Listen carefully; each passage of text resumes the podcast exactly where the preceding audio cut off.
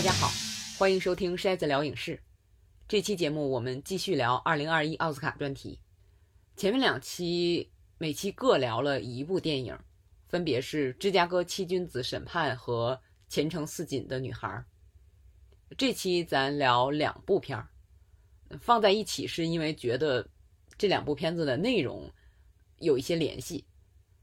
其实2019年奥斯卡也是这样玩的，就是把觉得内容相关的两部片儿放在一起和大家聊。今天聊的这两部片儿，《迈阿密的一夜》和《蓝调天后》，确实是有不少共同点，比如它的素材来源都是根据舞台剧改编。内容都是从非裔个体的视角来看待自身和社会，主要角色里边都有从事歌手职业的人，而且两部影片都有表演奖的提名。还有就是这两部片我都很喜欢，但是可能哪怕在影迷朋友之中，也有不少人还没看过这两部。可能是名头不算太大的片子，所以我在上期节目里预告了啊，要聊这两部片儿，但是还会以尽量少的剧透的形式来和大家聊。不过还是希望大家能先去看片子，然后再来听我聊。先聊《迈阿密的一夜》这部片获得了三项提名，分别是最佳改编剧本、最佳男配角、最佳原创歌曲。这三项奖里后两项的提名者其实是同一个人，都是小莱斯利·奥多姆。如果你是音乐剧迷的话，可能会认识这位演员。他凭音乐剧《汉密尔顿》获得过托尼奖和格莱美奖。他演的是一直和汉密尔顿作对的那个阿伦·博尔。《迈阿密的一夜》这部片的提名还有一个值得提的地方，就是他的编剧。凯普·鲍尔斯今年还和另一部获得奥斯卡提名的影片有关，他同时也是今年奥斯卡最佳动画长片《心灵奇旅》的编剧。可能有的朋友看过了那部动画，和皮克斯以往的动画相比，还是有很多不一样的地方的，也值得一看。那说完了提名，我们来聊聊《迈阿密的一夜》这部片子的内容。I'm the new heavyweight champion of the world, and I don't even have a scratch on my face. Oh my goodness. Cash. Cash? Why am I so pretty? 大家看这部片的海报就知道啊，这个故事里一共有四位主要人物，都是在历史上响当当的人物，分别是穆罕默德·阿里，就是我们熟悉的那个拳王阿里，但是他在影片故事发生的时候还没有改名。大家称呼的是他之前的名字，卡修斯·克莱。再有就是著名的民权运动领袖马尔科姆 ·X，还有著名歌手、歌曲创作者、灵魂音乐的奠基人，也是音乐制作人的山姆·库克。再有就是著名的，被认为是橄榄球历史上最伟大的运动员之一的吉姆·布朗。那么吉姆·布朗是这四个人里现在唯一还健在的一位。我在找资料的时候还看到一个视频，是摄像机镜头跟随着吉姆·布朗回到影片讲述的那一夜发生的地点。那么我们看这部影片的开头的字幕有一句叫“受真实事件启发”，啊，我提醒大家把这个跟根据真实事件改编区分开。啊，这部《迈阿密的一夜》的故事里。那一夜确实是有的，是在一九六四年二月二十五日，在卡修斯·克莱首次获得拳王称号之后，他和马尔科姆 ·X、Sam Cooke 还有吉姆·布朗这四个人，在迈阿密的一家小旅馆里齐聚，来庆祝卡修斯·克莱的胜利。那么，这个影片故事的主要内容就是这四个人在这间旅馆房间里的对话。那历史上，这一天，这四个人的确相聚在旅馆里。我们刚才说了，现在这个地方还有，但是他们之间的互动交流是虚构的。我们如果说他的对话是虚构的，其实不太准确，因为有的话确实是有人说过的，只是不是在这个场合说的。那么我们刚才说，这是一部根据舞台剧改编的电影，我相信大家一看这电影也能看出来，因为多数时间是四个人在一个屋里讲话嘛，这就是话剧的特点，就是能够将所有的内容和冲突集中在一个时间、一个地点上。那当然也有不好的话剧，我看过我们本地人艺的一部新编的历史题材话剧，中间转场我记得是十二次。当时真的是一会儿就黑灯转场，一会儿就黑灯转场。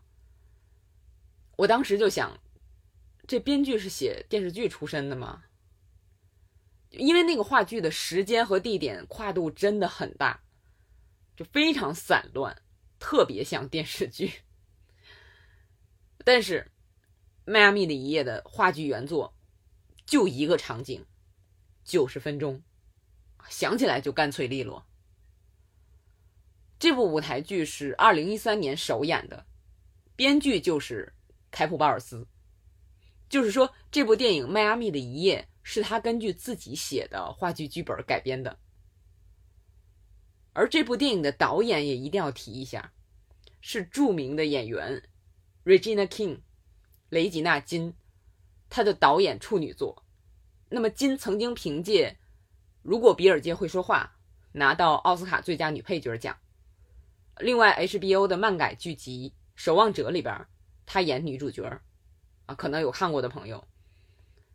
就本来大家觉得今年可能会有三位女导演出现在奥斯卡最佳导演的提名名单里，但是很遗憾啊，金没有获得提名。其实我是替他有点惋惜的，因为我觉得他在这部影片里工作做得很棒。因为这个话剧要拍成电影，导演的作用很重要。它本身的这个素材和我们多数人印象里边电影的素材不太一样，它就是对话，就没有一个真正的所谓的前因后果的故事。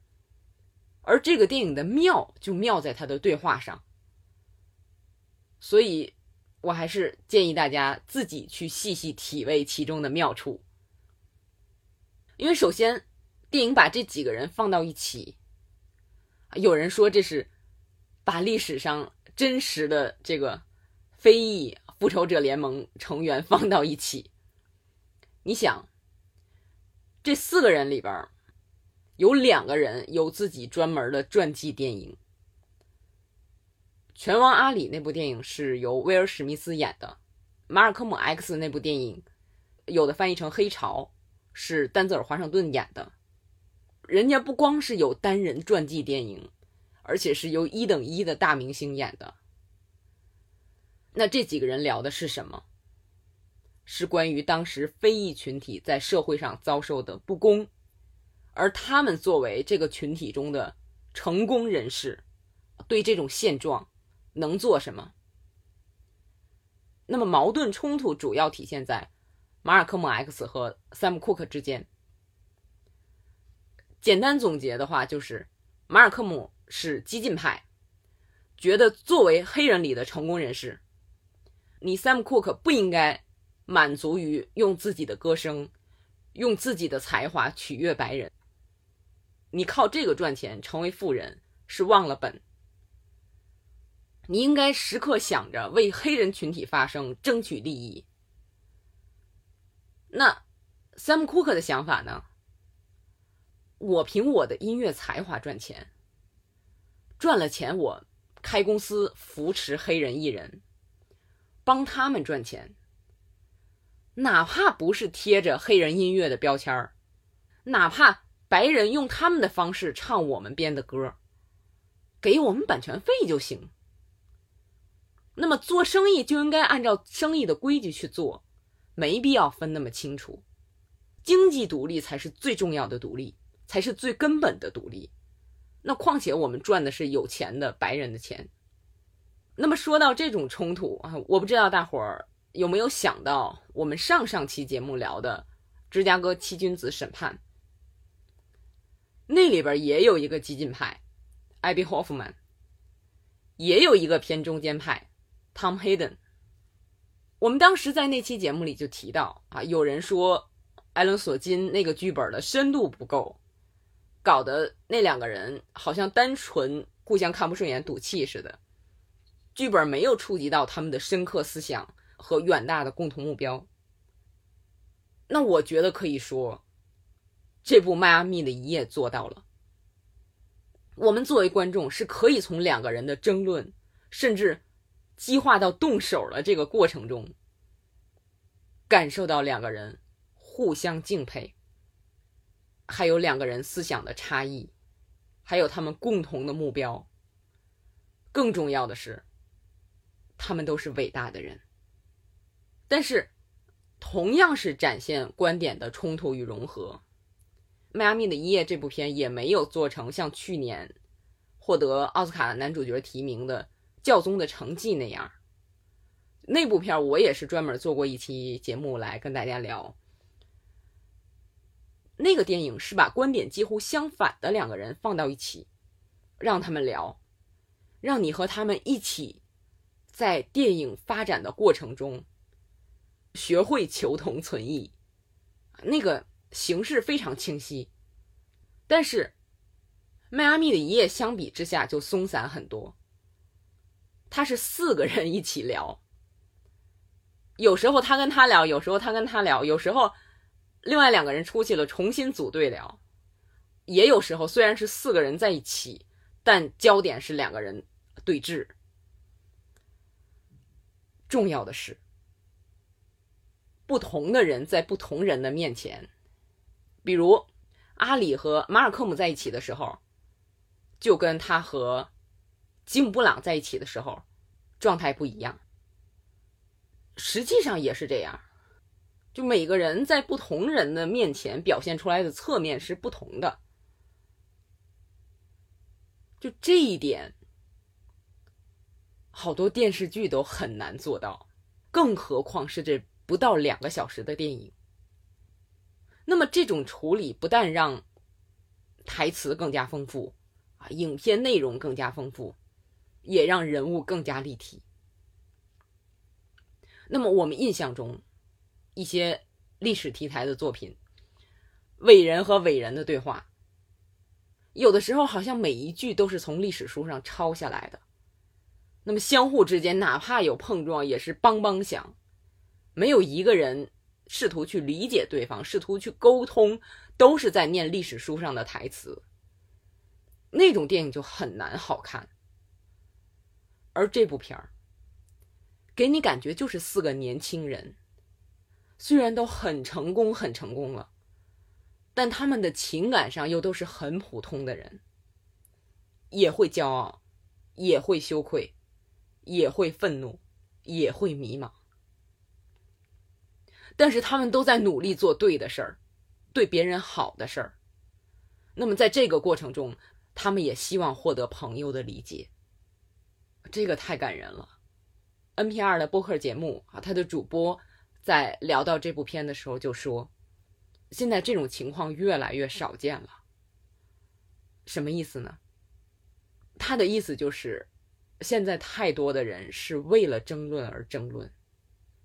有时候是为了表现愤怒，为了通过这种表现攫取眼球，或者是攫取权力，并不是真正的在思考如何能够为社会、为自己的社群做更多好事儿。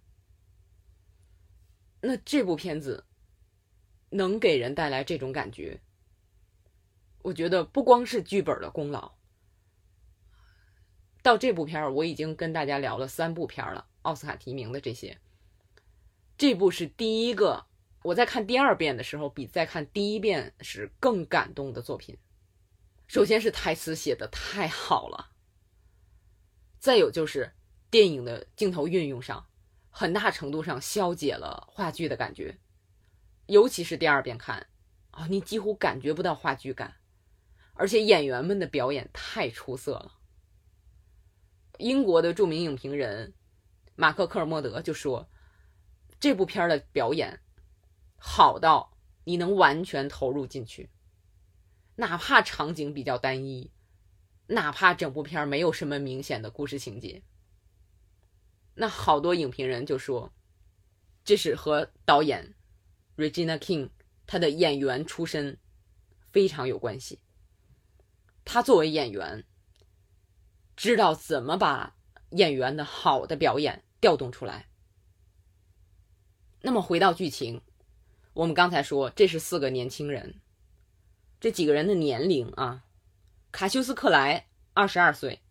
大伙儿可能看电影里觉得啊，这个人怎么这么傲，这么闹？你如果去看阿里的纪录片的话，会发现他就这样，就是电影里甚至还低调了一点儿。但是你看多了，稍微了解一点，就会发现，阿里这个人太可爱了，就不是一般人，就能让人觉得特别激昂、特别开心的这么一个人啊，绝对不是一般人。但是。实际上，在影片故事的这一页过去之后，阿里并没有跟着马尔科姆走。就是电影结尾其实也有一个镜头暗示了这一点。那么当时吉姆·布朗是二十八岁，他看上去是这几个人里最沉稳的一个，但是如果你去翻他的履历，他有很多很多对女性的暴力行为。当然，电影展现的不是这方面的事儿。萨姆·库克当时三十三岁，在影片故事发生的当年十二月去世。马尔科姆 ·X 三十八岁，在转年的二月去世。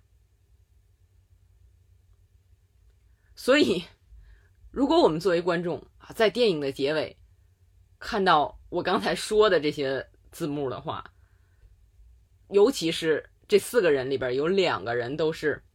在一年之内离开这个世界，那样结尾的话，这个片子就太悲伤了。好在电影没有这样安排，它是用一首歌结尾的。那么我们来说一下这部片子里有几首很重要的歌，一个是《答案在风中飘》。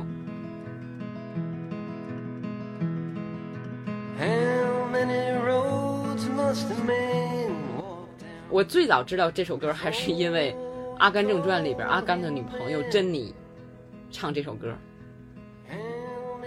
影片里边，马尔科姆把这首歌的唱片放出来，对 Sam Cooke 说：“这首歌应该是你唱出来的，为什么是白人小伙子鲍勃迪伦唱出来呢？”确实，鲍勃迪伦在接受采访的时候，只要被问到。这首歌是怎么创作出来的？他就会说这是来自美国黑奴中传唱的圣歌。那实际上，就说这首歌为什么由白人写出来，而不是 Sam Cooke？这句话在现实中是 Sam Cook 自己跟友人说的啊，而不是被反问到的。另外一首歌是这部电影的片尾曲。也可以算作主题曲吧，就是我们前面说的获得奥斯卡提名的《Speak Now》。现在说出来，是由小莱斯利·奥多姆创作并且演唱的歌曲。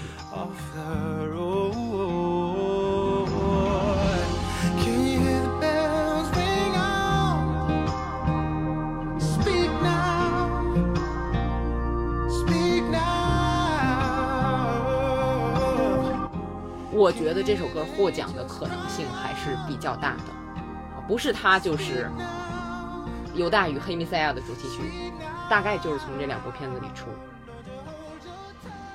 那么片子里还有一首歌，创作者给了这部片子一个比较充满希望的结尾，就是由三浦库克演唱。他在影片里说：“这是我新创作出来的一首歌，叫。” A change is gonna come，改变即将到来。I was born by the river in a little tent. Oh, and just like the river I've been running. 这首歌非常非常有名，很多重要场合，几乎我们认识的所有知名歌手。 尤其是非裔歌手，你想得起来的那几位最耀眼的，像 Beyonce、John Legend，包括 Lizzo，都唱过。还很值得一提的就是我们刚才说的威尔史密斯主演的电影《拳王阿里》里边也有这首歌。还有就是，这也是我偶然发现的，在丹泽尔华盛顿获得美国电影学院终身成就奖的颁奖礼上，AFI 会给每年的获奖者专门做一台盛大的颁奖礼。那么在那场颁奖礼上，Jennifer Hudson 充满激情的演唱了这首歌，这首歌献给丹泽尔华盛顿还是挺合适的啊，他正是带来了很多变化，为。非裔演员开了很多路的这么一个人，那么我把那段演出也放在了我的 B 站上大家伙感兴趣的话可以去看一下，搜电影筛子就能找到。呃，主题曲 Speak Now 我也放上了。那么着重想说，改变即将到来这首歌 A Change Is Gonna Come 这首歌是为什么呢？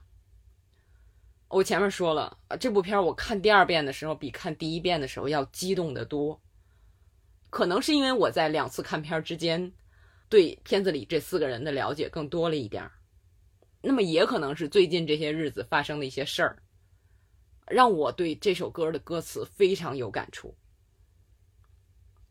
就重看的时候，看到 Sam Cooke 唱这首歌的时候，我就开始掉眼泪，然后又去听 Sam Cooke 的原唱，正好我看的那个视频带歌词。还带好多历史变革的配图，我一边看就呜呜哭。那一晚上大概是听了四遍这首歌，啊，这个眼泪都快哭干了。我到现在听见这首歌还会掉眼泪。我大致念一下我在网上找到的一版歌词翻译，大家伙感兴趣的话，啊，真的我很推荐去把这首歌的完整的版本听一下。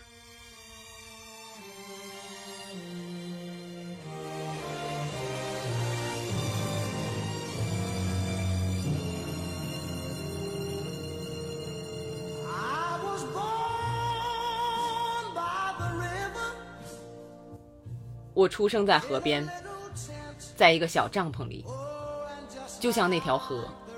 从那时起，我就奔流不息。虽然还需要很久很久，但是我知道改变会来的，一定会来的。生活是如此的艰辛，但我惧怕死亡，因为我不知道穹顶之外还有些什么。虽然还需要很久很久。但我知道改变会来的。我去看电影，去到市中心，有人告诫我，不要在那里停留。虽然还需要很久很久，但我知道改变会来的。我去到我的同胞面前，我说：“兄弟，请帮帮我。”但是他挥拳打倒了我，我跪在了地上。有时候我真的觉得坚持不下去，但是我相信我能够继续向前。虽然还需要很久很久，但我知道改变会来的，一定会来。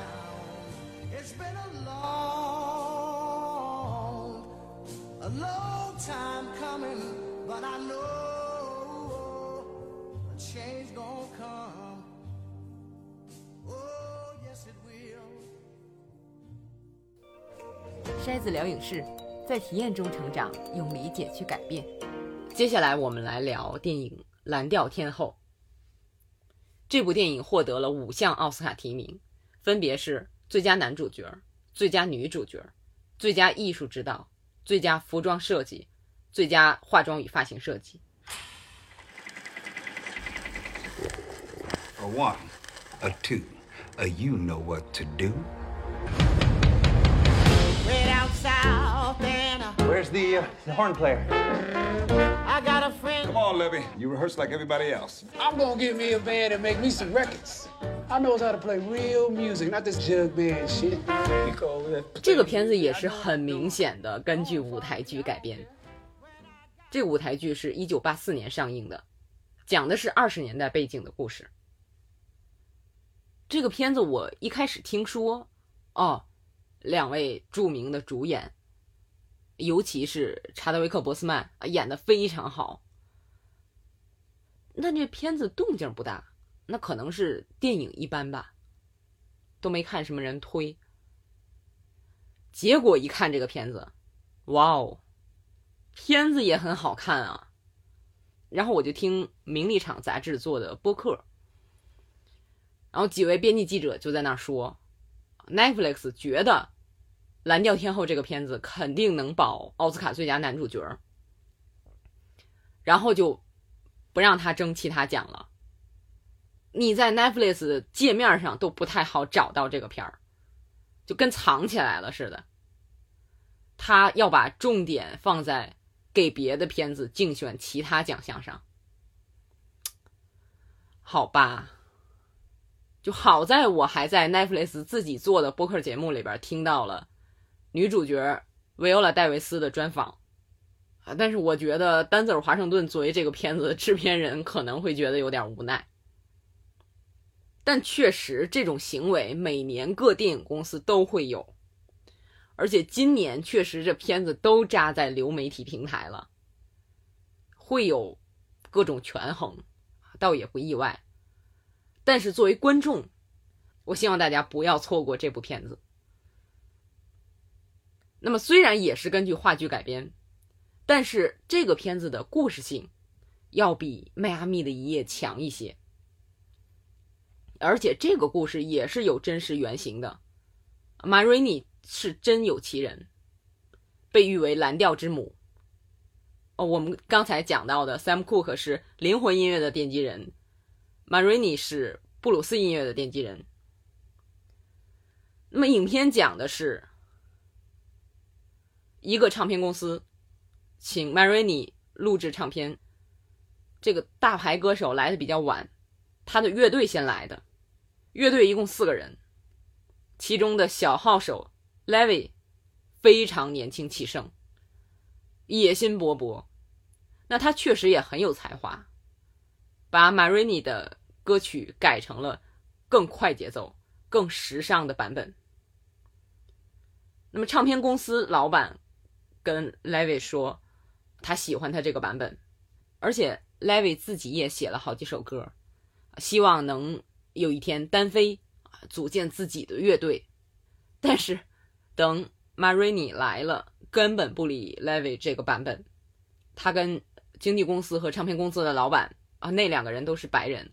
他跟他们说，要我录音就唱我的版本。然后影片的一大部分就是录音的过程，还有录音过程中这些人之间发生的激烈的对抗。这部片子可以说是从头到尾都张力十足。那作为一个。舞台剧改编的电影，它主要就两个场景，一个是乐队待的地下室，他们在那儿排练后场；另一个就是录音室。那么从场景来说，这个话剧感确实很明显，而且是有大段台词的那种，也很彰显演技。那巧的是啊，其实也不是巧合，戴维斯拿到奥斯卡影后的那部电影《藩篱》。就是同一位剧作家，也是写《蓝调天后》的那位剧作家，奥古斯特·威尔逊的作品。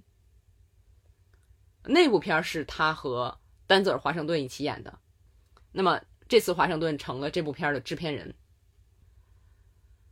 那既然是仰仗表演，那就是说，不但有大量的台词啊，台词充满了情绪的起伏，而且有很多近景。在两位主演的面部，因为这都是经验非常丰富的演员了，就是他们的表演不同于舞台上的那种表演，因为镜头离得很近，有时候一眨眼、一声叹气就够了。我刚看完这个片子的时候非常激动，就在微博上发了一句话，放了波斯曼的那张海报。我就说哦，真好啊，演的真好啊！很多影评人在评论的时候都说非常遗憾，这是查德维克·博斯曼的最后一部作品。但好家伙，这最后一部作品担得起这精彩的职业生涯。我有一个听了得有十多年的广播节目，叫 Film Spotting，芝加哥的一档节目。正好蓝调天后这个故事也是以芝加哥为背景的。主持人在说到博斯曼的表演的时候，讲到他那段非常非常精彩的独白，就是讲述他父亲的故事的那一段。里边有一句台词，他父亲说：“等我离开了，你要好好照顾这个家。”主持人说：“当他说到 ‘gone’ 这个词的时候，G O N E，你会听到那个气息，你会感到 Levy 不只是讲这个故事。”而是回到了那段往事里。And my daddy went into Natchez to get him some seed and fertilizer. Called me, say, Levy, you the man of the house now. Take care of your mama while I'm gone. I went with a little boy, eight years old. 啊，我觉得这个细节抓的太到位了。我之前在一次直播里啊说过我有多喜欢查德维克·博斯曼，所以我真的是鼓起勇气看《嗜血五人组》和《蓝调天后》。博斯曼是第一个让我在他身上看到自己的非裔演员，无论是《四十二号传奇》还是马歇尔还是黑豹。但是我没想到的是，他这最后一部作品能让我这么感同身受。比之前还要觉得像自己，啊，可能有人会说，Larry 这个角色不讨人喜欢呀。你怎么会觉得自己像他呢？我也不觉得我讨人喜欢。我们往好听了说，Larry 很有才，想努力改变自己的命运。但是，我们先说外部，从外部条件来讲，对他来说非常非常难。电影里有一个很明显的比喻，就是 Levi 总想打开地下室那扇门，他相信那扇门能打开，但当他真打开的时候，发现那是一个死胡同。我看到那儿的时候，并不是觉得很意外，但是心里也是一沉。对普通人来说，找一条路太难了，所以我理解他的痛苦，他的愤怒。但是这个人也有他自己的问题，就是内部原因。这里就涉及到另一个比喻，那双鞋。他太过追求表面的东西，而且不能自律。更重要的是，他看不到他最需要团结的人，其实是他最看不起的人，那些和他一样的人。所以，当他被权力抛弃的时候，他拿这些和他一样的人出气。这个是非常愚蠢的，但也是许许多多人会犯的错误。可是我们看另一面，Marini 可以说是正在 Levy 想达到的那种位置。这两个角色在某种程度上是一种对比：一个老派，一个年轻充满活力；一个慢吞吞，一个讲起话来像机关枪；一个紧紧握住控制权，一个没有丝毫的控制权。包括这个镜头在两个人各自主导的时候，剪辑的节奏都不一样。但是，我们从影片里还可以看到，马瑞尼实际上也不是真正的快乐。所以在另一种程度上，我觉得这两个角色又是一个类比的关系。用马瑞尼的话说，他知道这些白人并不是真正的尊敬他，只是想利用他。我们在生活中会看到很多这样的人，尤其是当你年轻的时候，尤其是女性。你觉得有人尊重你，把你当人看，哇，真的很感动。但是，哪怕你反应比较慢，也会在不久之后发现，原来那个人只是想利用你。这一点其实，在《迈阿密的一夜》那部片子的开头也有所表现，而且更明显。就是吉姆·布朗去那家俱乐部老板家里的时候，老板态度的那种变化真的是像笑话一样。所以，我们能感到 Marini 给人感觉其实很累，一直端着，有的影评人说他像一只斗牛犬，或者说是一直披着一副盔甲。可是他也需要被爱，需要关注，他会恐惧，会嫉妒。那我从《虐童疑云》那部片子开始，就觉得戴维斯这个演员不断的给我惊喜，实在是太了不起了。而且他为这部片增重很多。就你可以看出来，他在表演时也在运用身体的那种特点，给人一种沉稳啊，甚至笨拙的感觉，但是又特别的有底气，而且生起气来那个胸口一浮一浮的。就这个人，表面上看起来很难接近，但是我又觉得，如果你亲近的群体里有这样一个人，你又是很幸运的。他会为你铺路。你看那个年轻的小伙子，结巴成那样，就因为他是 Marini 的亲戚，就让他去录音，别人多不愿意也没辙。那我们设想，如果 Levy 有这么一个人给撑腰，那会是什么样？问题是，他没有。我们多数人都没有。All right, boys. You didn't seen the rest? Now I'm gonna show you the best. Ma Rainey's gonna show you her black bottom. Way down south in Alabama, I got a friend they call 所以.你看《蓝调天后》这部片儿，它有着轻快的台词、优美的音乐、精彩的表演。可是我从头看到尾都感觉到一种深深的痛。虽然这主要是讲述非裔群体的遭遇，但是我觉得有相似遭遇的不只是非裔群体。人真是愚蠢的动物，为什么要相互之间制造这么多痛苦？你看这个电影的时候，真是觉得底层也在痛苦，上层也在痛苦。有时候你觉得解决方式不就摆在那儿吗？为什么会有人做那些邪恶的家伙们的帮凶，给大家制造痛苦？这也正是我在看《迈阿密的一夜》里边感同身受的另一个点。